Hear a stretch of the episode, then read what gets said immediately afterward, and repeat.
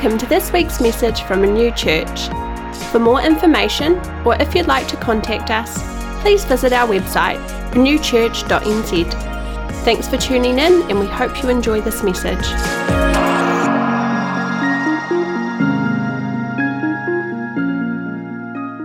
So, I want to talk about discipleship. Uh, so, anyone I'm talking about to, to lately about church and God, I'm just talking about discipleship because it's a very big theme. And uh, starting from last year, I really felt it was a, a call to this church. And then we went through the whole pandemic and the how to do church through, through turmoil and the state of this world and even you know the, the criticism against the church even in New Zealand. And um, so pretty much every pastor I'm talking to now, our, our main topic is discipleship. How do we truly disciple people, not just build great churches, but truly how to, how to build people, how to, how to make disciples. So I know I shared a message about this last year, but this is growing in my heart, and I do absolutely believe it's a word in season for the next chapter of Renew Church. And I've called it discipleship redux, and everyone's thinking, what on earth does that mean? It's a Latin word, and it means to bring back or to revive. And I just love that because what we're going to be doing over the next few weeks probably is bringing back discipleship, looking at it afresh, reviving it, renewing it, seeing what it actually means to go and make disciples. Last year, I, I, shared a message, Go and Make. It was all about going and making disciples. And at the end of that, I realized that I, I don't know if I even actually, you know, okay, we need to go and make disciples. How do we actually do that in, in a powerful, um, realistic, authentic way that actually sees fruit? Um, and I realized maybe I hadn't spent too much time on, on, how to do that practically. So this is sort of carrying on from that. Um, I'm going to be doing two messages. I think Mitch may be um, continuing on the series. We're not sure how long it's going to go for, but definitely it is absolutely a word in season for this church. So let's just have a look at where it all starts from Matthew 28, verse 18. Just want to welcome everyone on live stream as well. Um, thank you so much for tuning in. I pray God's blessing upon you. Um, Matthew 28, 18. Jesus came and told his disciples. So, this is the last conversation Jesus has with his closest friends, his disciples, before he ascends um, into heaven.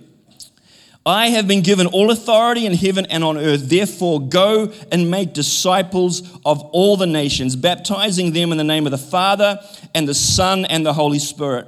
Teach these new disciples to obey all the commands I have given you, and be sure of this I am with you always, even to the ends of the age. So Jesus gives us the blueprint for successful and powerful and effective mission and ministry. He, he lets us know how to do it, and it's very concise and it's very simple, and it's like, this is how you do it. He doesn't make it hard.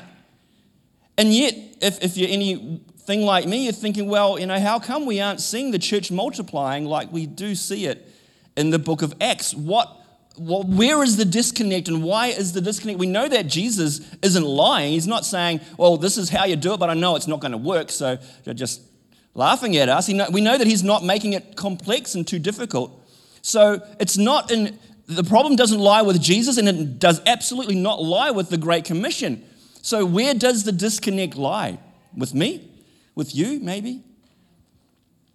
So we're going to look at this and we're just going to unpack the Great Commission and first, and then I'm just going to present to you maybe uh, I, why I believe it's not working so great in the West at the moment, generally speaking.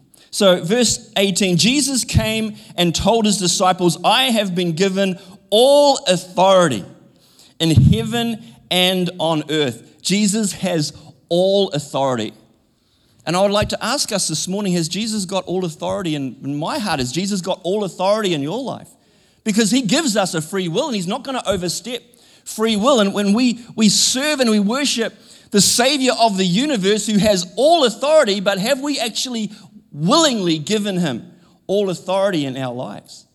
So, where it all starts, complete surrender. Therefore, go and make disciples of all nations. The original is all people groups. So go and make it. And we're very good in the West at compartmentalizing our faith. So, okay, go. So, um, I don't have to make disciples at home. I don't have to make disciples, um, you know, while I'm doing other stuff. But when I go to church, that's when we have to go make disciples. When I go to my connect group, that's where discipleship happens. Or when I go over to that short-term mission trip, then I'm actually going and making discipleship uh, disciples. When you have a look at the original text, it, it, it is more accurate to say, "As you go, as you go, make disciples." So then we understand that discipleship is not something that starts and stops, it's something that should be a huge part of our life, every day of our life. The Great Commission was meant to be weaved into everything we do. I love Eugene Peterson's quote Christian discipleship is a decision to walk in his ways steadily and firmly, and then finding that the way integrates all our interests, passions, and gifts, our human needs and eternal aspirations. It is the way of life we were created for, weaving the gospel into everything. You know, back in the, the 80s and maybe early 90s, I loved Christian heavy metal. I really did. And um, I know it's a, it's a real sub genre of music and it just sounds really out off the wall nowadays. But you know, every band that I listened to, you knew that they were Christians. And every song was a discipleship song. They were teaching us about how to follow Jesus. You fast forward now into the 2020s, and, and you know, you can listen to a, a band and, for like a couple of years and then realize a couple of years later, are, they, are these guys a Christian band? Oh, I never knew that. so times have changed. I do believe in the last 40 years, we've, we, have started to think, okay, discipleship is something we stop and start, and I don't have to be a disciple in this area of my life, and I don't have to be a disciple in this area of life, but maybe in Connect Group, that's when I become a disciple. We oversee a Christian school, and it's really quite disheartening the amount of Christian kids now that have got huge issues. And, and I'm wondering why Christian kids have got massive issues when their parents should be discipling their kids. That's where discipleship starts for all of us parents, myself and Christy included. It starts in the home. I think we've dropped the ball, generally speaking, and we leave discipleship up to our Christian schools and to Eddie, the youth pastor. We don't want to burn them out. Uh, obviously, they, they help, but it comes back to understanding discipleship as a part of everything we do. People are not taking role modeling and mentor, mentoring seriously. I remember when I was a kid, like 14, 15, there was one of my cousins, and he would meet with me and we, with a, a, couple of other guys, and he would just talk about the Bible, and he was doing effective uh, discipleship. Now, he didn't really, I mean, he didn't know a whole lot. Um, he was only a little bit older than me, but he took it upon himself to think, I'm a role model, I'm a mentor, I can actually be a part of the disciple making process. And nowadays, we just really don't take any responsibility to do that anymore. No, we don't sort of think about what we post on social media or how effective and powerful um, and influential our words are. It's as you go, make disciples. I'm probably going to be a little bit fiery this morning. Um, just, just love me because you got to. Baptizing them in the name of the Father and the Son and the Holy Spirit. Baptism is the outward public sign of complete surrender to Jesus and new life in Him. You know, water baptism in many countries, it means that you're probably, if you get water baptized, you're going to be disowned or excommunicated from your family and, and, and your, your extended family group. In some places, you are at risk of, you know, your life is at risk if you become water baptized. Why? Because you are celebrating and declaring to the world that you are worshiping one person from now on, and that's Jesus. That your old life is gone and you are completely surrendering to Him. And again, sometimes I get a little bit sad that we don't see more water baptisms happening. And maybe that's because we don't talk about the cost so much, and, and maybe people don't want to surrender all to Jesus. Remember, I said a couple of weeks ago repentance is turning away from things that you know uh, are, are destructive in your life and other people's lives, and you turn towards Jesus. You've to turn towards Jesus, you've got to turn away from something else. Verse 20 teach these new disciples to obey all the commands I have given you. Now, being a student of the Bible is a must for disciples. Being active and, and really teaching others the, the truths of, of the Bible that have stayed true and relevant for a couple of thousand years. You know, the Bible has always been pro life. So, why is it in just my generation now there are so many Christians that are, that are really upset with the decision that was made in America a couple of days ago? Something's, something's wrong. And maybe we've dropped the ball with discipleship. Goes real quiet now, eh? It's like, ooh. Just to say, our church is totally pro life. You know, we protect the, the life of, of, of people in, in, in, the, in the womb and, and until they die. So we, we have this incredible, uh, great commission, and I've unpacked it a little bit, and it's so awesome. So Jesus made it easy. He told us how to do it. So why, why isn't it working so well in the last 20 years? Generally, and I'm, I'm saying generally, I'm not wanting to be judgmental, but just generally speaking, because there are a lot of churches that are doing this really, really well. Well, it can't be persecution because the church has been persecuted for the last couple of thousand years. It can't be opposition because we always have opposition. It can't be tribulation because you know we, we, there's tribulation in every generation. And maybe the love of most is growing cold, and that is a sign of, of an end time. So maybe we are living in the end times. You uh, know, it pretty much looks like that, but again, every generation believes they are living in the end times. So, so why isn't working so well? And I've thought long and prayed hard about this. I do think, and you're, you're welcome to disagree with me as always, but I do think there are, there are three reasons why. Number one, we have not understood biblical discipleship.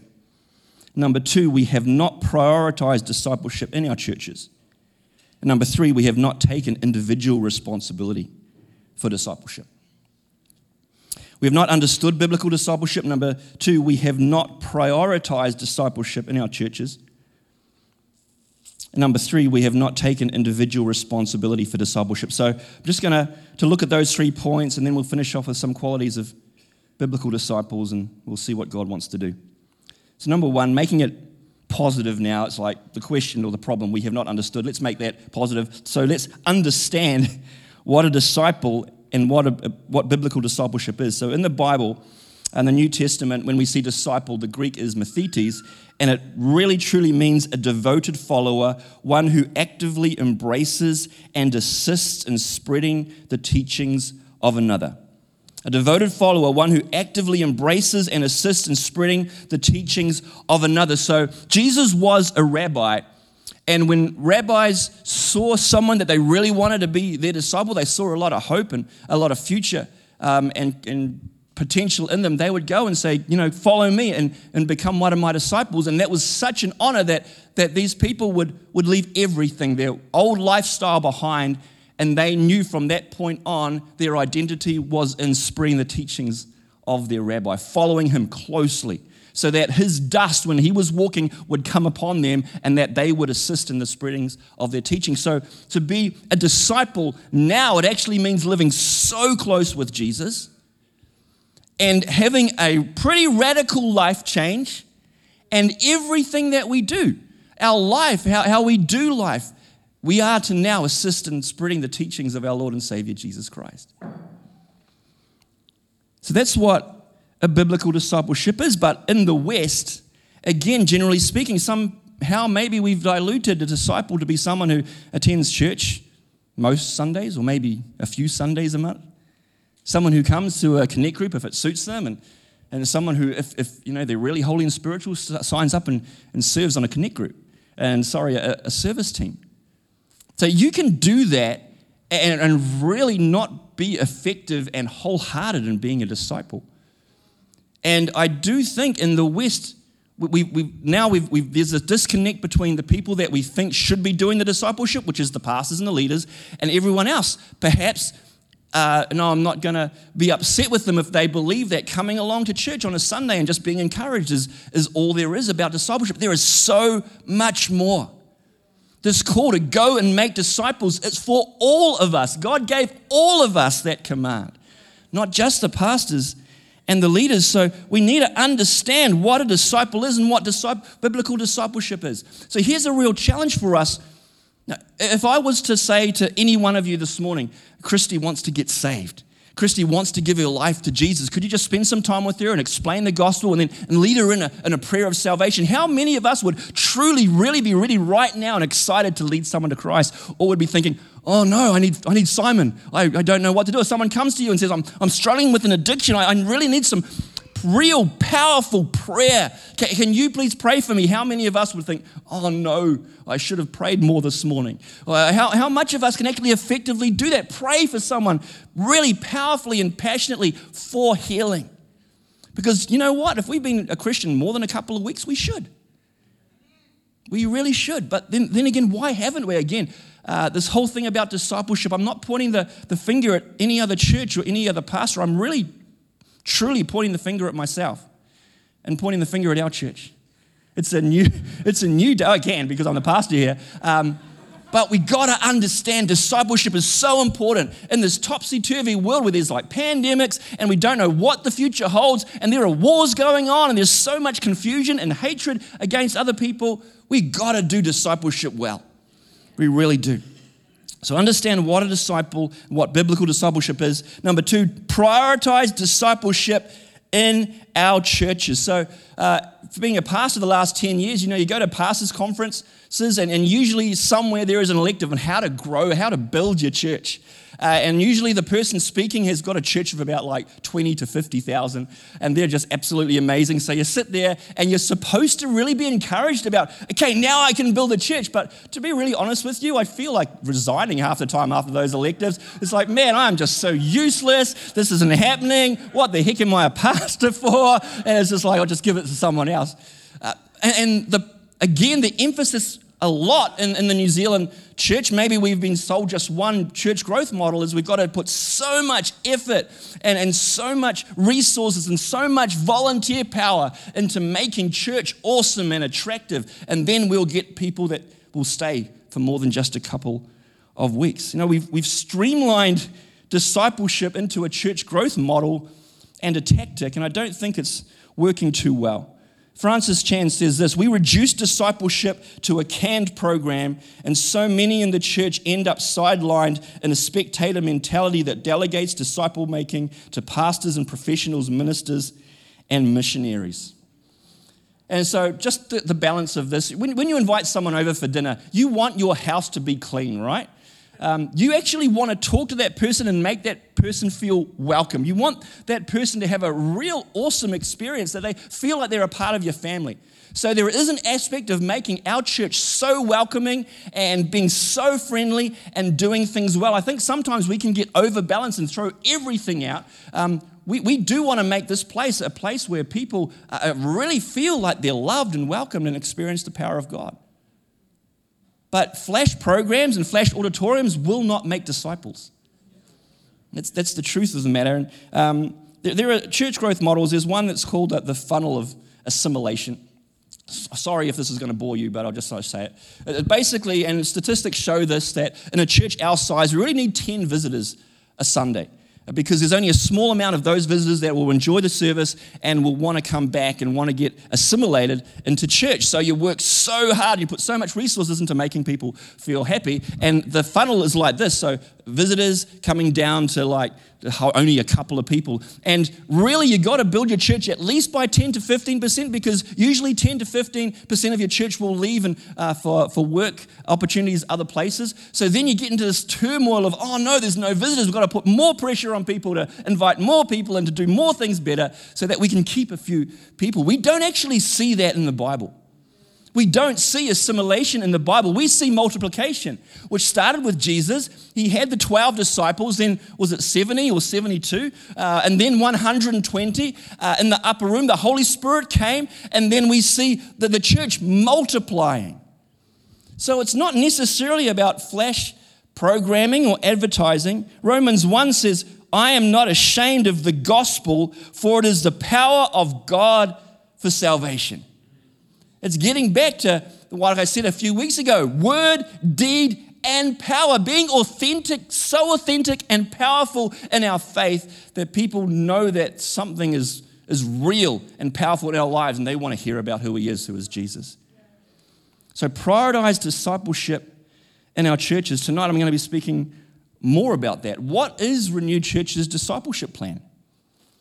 Really, how do we do that? What does that look like? So I'm excited about that. Are our programs designed to make disciples? Are our leaders passionate to make disciples? Maybe we need to have a look at some of the programs in Renew Church, and if it's actually not making disciples, helping people do this, why do we do it? Just to keep people happy and excited about, about the program? Number three, take personal responsibility for discipleship. Individual, personal responsibility. The call to discipleship is the call to every believer. When Jesus said, Go and make disciples, he wasn't talking to the pastors, he was talking to every single person who calls themselves a follower of Jesus. That we need to be active and serious. This is our mission to actually go and make disciples. Ephesians 4 11 to 12. Now, these are the gifts Christ gave to the church the apostles, the prophets, the evangelists, and the pastors and teachers. Their responsibility is to equip God's people to do his work and build up the church. Which is different when you look at the language to building the church. Build up the church, it means the people, build up the people, the body of Christ. I forgot to mention before that like I was talking about, you know, how, how do we do church growth? It's such a big thing. It, it's all focused about building the church. It's, so, it's like we've got to build the church. We've got to get bigger churches, more powerful churches. Bigger churches make bigger impact to the community, so we need to have a bigger church. When it's really not our responsibility to build the church, Jesus actually said, I will build my church. He never gave us the commandment to build his church, which is so freeing if you're in leadership. Because the pressure's off now, in a way. So we're not called to build the church, we are called to go and make disciples. That's the command that Jesus made. And as we go and make disciples, He will look after the church. So I said the pressure's off. Actually, no, the pressure's still on in a different way. Building big people now, not building big churches. Ephesians 4:11. Now these are the gifts Christ gave the church. I said that um, the apostles, prophets, evangelists, pastors, and teachers. Their responsibility is to equip God's people to do his work and build up the church. It is your responsibility to build up the church. It is your responsibility to build people. Um, the Ephesians 4:11 ministries, it is our responsibility to hopefully every Sunday and in, in, different teams and different ministries to give you the tools and equip you in a very real way to actually go out and to change this world. Now, I you know, there's, there's a, a church model called the attractional model, and I, I agree with some of that. Uh, but mostly now it's the missional model where we actually get encouraged here to go out, side, and actually make disciples out there. So be invitational. Yeah, we want to make this place nice looking because, again, we want, to, we want people to feel welcome and friendly. But a missional church is a church that's mobile, that actually takes responsibility, every single one of us, to go out and to make disciples. And um, it shouldn't be that, that, that huge a surprise or a, a challenge. You go back, because I love World War II. No, I love tanks, I love planes. I just love, actually, no, I don't love World War II, sorry. I love World War II history. So I got to actually say that because, no, I didn't like World War II, but the, the leadership principles and the hero, heroism and, and sacrifice is really inspiring. And there's a, a, movement in a lot of the, the countries that um, the Nazis invaded. There was, it was called the resistant movement the resistance. So uh, these resistance fighters, they, they went about their normal lives. Um, and they, they went and they, they you know, earned money for their livelihood, but that wasn't where their passion. Their passion was to overthrow the, the Nazi regime. So they would, a lot of them gave their lives sacrificially. They would volunteer over and above because they, they knew that their passion was to, to, to, to topple the tyranny of, the, of Nazism. Now, there was a, a, lovely lady that's passed away many years ago. She used to come to this church called Dolly Bucher. Can you remember her? You know, as a, I think a 12 year old, she worked for the resistance. I can't remember what, what country it was, over in Europe somewhere. So she, uh, Holland, so she had this pram and she used to push her, her dolls around in this pram right past the Nazis.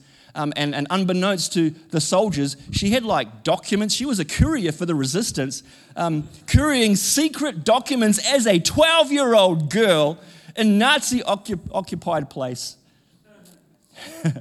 Isn't that incredible? It's like, oh, like I'm, I don't know, I can't do that. I, I'm 12 year old girl, come on. That's awesome. So, I think it's time to have a bit of a wake up call. You know, we, we love encouraging people in business, but business isn't why we're here. Now, we love encouraging people um, with, with sports and with mental health, but that's not the reason we're here. We're here to go and make disciples. And may I speak and roast introverts for a second? I can do this because I'm an introvert myself. An introvert simply means you get tired out a little bit faster than extroverts when you're hanging out with people, so you need to spend time alone to recharge. I really do think Jesus was an, introvert because he hung out with people a lot, but you see him always. Um, receding to, um, if that's the word, uh, to, to, to people, um, uh, sorry, to, to his Father in heaven to spend a lot of time with him. So introversion was never, ever meant to be an excuse not to hang out with people. People are the only things that will live forever. We're called to go and make disciples of people.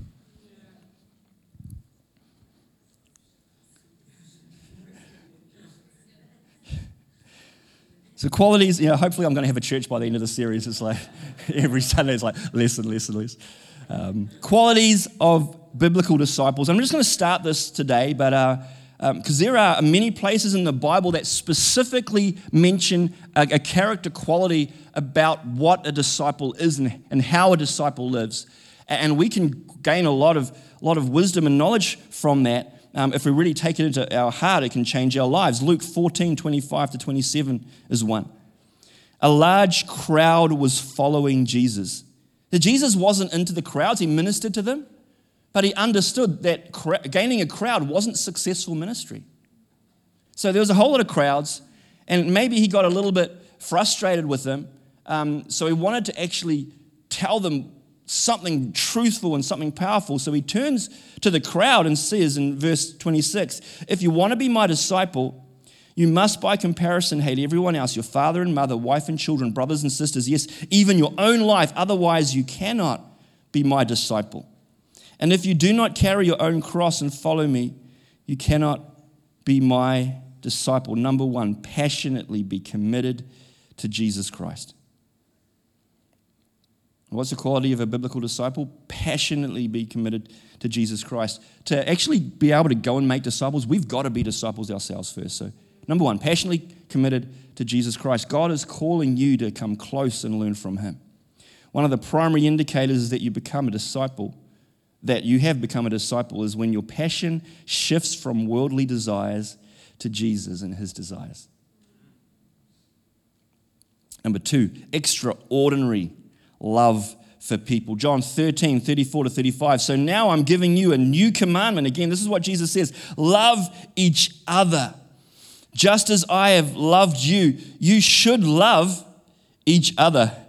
Your love for one another will prove to the world that you are my disciples. So, this world doesn't have a clue about Jesus, or a lot of it doesn't. We're living in a post Christian world now, post Christian New Zealand, absolutely. So, a lot of people don't have any understanding of, Jesus or, or what Jesus teaches uh, and what's right and what's wrong. They don't actually know what sin is. So, how we can't sort of place um, expectations on people when they don't understand. So, how do we do this? It's really quite clear. There must be such supernatural, uh, extraordinary love that we show for one another that people that aren't saved will look at our relationships with our brothers, Christian brothers and sisters, and think, man, there is something supernatural about that. And it says in the Bible that we will prove that God is real, that we will prove that to them that Jesus is real, that He's the way, the truth, and the life by how we love one another. How are we doing? Loving one another. Now, I know when we had the pandemic, and for whatever side of that that you sit on, the, the vaccination or the, the non vaccination, um, some people weren't too good at showing Christian love for one another over that time. We could have done it better. So, with people that don't, like, you can still love someone with a supernatural love and you don't have to agree with them. We've got to learn that. So, extraordinary love for people. Number three, governed by the authority of God's word. This will be the final point, maybe today. John 8, verses 31 to 32, Jesus said to the people who believed in him, You are truly my disciples if you remain faithful to my teachings. You are truly my disciples if you remain faithful to my teachings, and you will know the truth, and the truth will set you free. So we've just got to remain faithful to the Word of God and teach and, and study and immerse ourselves into the Word of God. And there is a supernatural element that, that happens in, in our life when we get close to Jesus and we start following His teachings. Uh, freedom, true freedom comes into our lives. I was talking about this at Oversight. You know, we can, we can do a whole lot of Oh, Wayne was. I was just listening and gleaning from him. We can do a whole lot of programs and stuff and, and to, tell people, but unless they actually are really willing to submit their lives to Jesus, no, a lot of these principles won't work. It's when we surrender our life to Jesus, then the supernatural power of Jesus comes into our lives and, and gives us freedom and gives us healing. It's just incredible. So, in conclusion, and if I can have the whole band up, because to finish off, I'd just love us to sing that, that that incredible new song that we, we sung. We've still got a few minutes. Who's enjoying that my sermons are shorter these days? It's like from 45 minutes down to like just over 30 minutes. That's pretty awesome. So we have more time to really just love God and worship God and see what He wants to do. So, in conclusion, what is the greatest gift people can give to the church today? What's the greatest gift we could give to Renew Church? And uh, straight away, it's like, well, money would be awesome. Uh, and it sort of would. Um, but there's actually something far, far greater. And uh, Abraham Cooper says this, and I just think it's really profound. It's hugely challenging, but really profound. The greatest gift a church can receive is to have a group of families who take their responsibilities with such Christian seriousness that they are willing to completely alter their lifestyle to raise up disciples for Jesus Christ. it's like, ooh. The greatest gift a church can receive is to have a group of families who take their responsibilities with such Christian seriousness that they are willing to completely alter their lifestyle to raise up disciples for Jesus Christ. I was talking to a pastor recently, and you know, so much, you know, almost in a, in a, medium to large church, you feel like a CEO a lot of the time. And he was saying, Simon, I'm just, I'm just so tired of having to, to juggle so many, um, spin so many sources and, and juggle so many things. He goes, you know what? I can pretty, I could pretty much like disciple about eight or seven home groups in my whole week. Um, I could do that if I was released to all of this. And I think a lot of, a lot of pastors are thinking this now because we've spent so much time and resources into building great churches and great programs, and that is still needed. But we are called to build people and disciple people and say, Yes, I'm going to alter my lifestyle to do this, to be a part of the disciple making process. And every single one of us can do that because what discipleship is, is just telling people of your experience and letting them know your, your journey and how God's come through for you and, and teaching what you know. God never expects that we teach something that we don't know or just something in a book that we've read that but we've all got this incredible living testimony that Jesus has done incredible things in our lives. And we can tell someone about that. Um, great friends of Christian Mind, they, they've made this their ministry motto, 1 Thessalonians 2, verse 8. And I just love this. I'm going to adopt this. We loved you so much that we shared with you not only God's good news, but our own lives too. We loved you so much that we shared with you not only God's good news, but our own lives too. So it's one thing to just share uh, the gospel message to someone that you don't know or you don't care about, maybe, or maybe you do care. You feel like you should care, but you just like tell them about Jesus and that's okay, I've done my bit. I'm making disciples. It's actually inviting people to journey this Christian life with you. And, and so they can see the authentic Christian life, what it looks like at home and at work and at school, and how, how the Christian faith has actually completely radically changed your heart and your life, and the fruit of that. So it means inviting people to do life with you, journeying life, you know, being in that place where you are Iron sharpens iron with people so that you can speak and disciple people and they can actually disciple you. Uh, so much discipleship just happens when we are engaged in meaningful discussion know, I just love conversations I have with, with my kids and with Christy when we're talking about a relevant subject and we're actually talking about some heavy things. And, and that's discipleship. It's not just checking out and think, well, someone else can do it. It's all of us taking responsibility for the spheres of influence we have and just journey with people. Thanks so much for listening. We hope it was an encouragement to you. To contact us or to find out what's happening at our church, please check out our website, renewchurch.nz